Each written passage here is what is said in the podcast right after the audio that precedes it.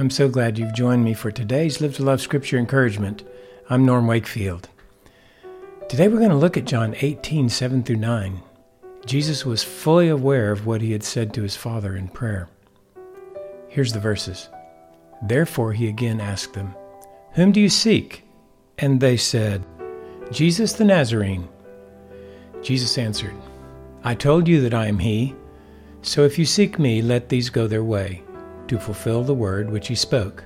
Of those whom you have given me, I lost not one. In verses 7 and 8, it seems as if the entire crowd, after having fallen to the ground, were like patients waking from an anesthetic sleep, grasping to reorient themselves to the real world. Once Jesus saw that they were recovered, he restated the original question Do you wonder with me if all of them were afraid of another retreat and fall?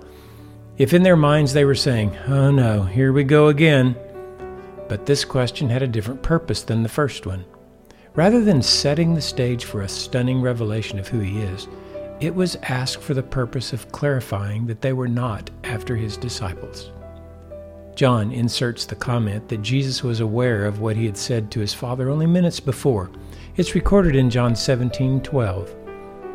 While I was with them, I was keeping them in your name which you've given me, and I guarded them, and not one of them perished, but the son of perdition, so that the scripture would be fulfilled.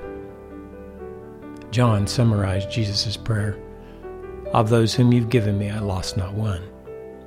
It's amazing to think that in the enormity and stress of this moment, Jesus remembered what he had prayed.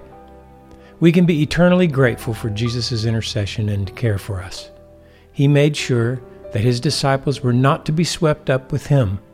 The suffering which he was to endure was to be his alone. May this serve as a reminder to us to keep our purpose to live to love with Jesus in the forefront of our minds so that we can think of others when we're in trying circumstances.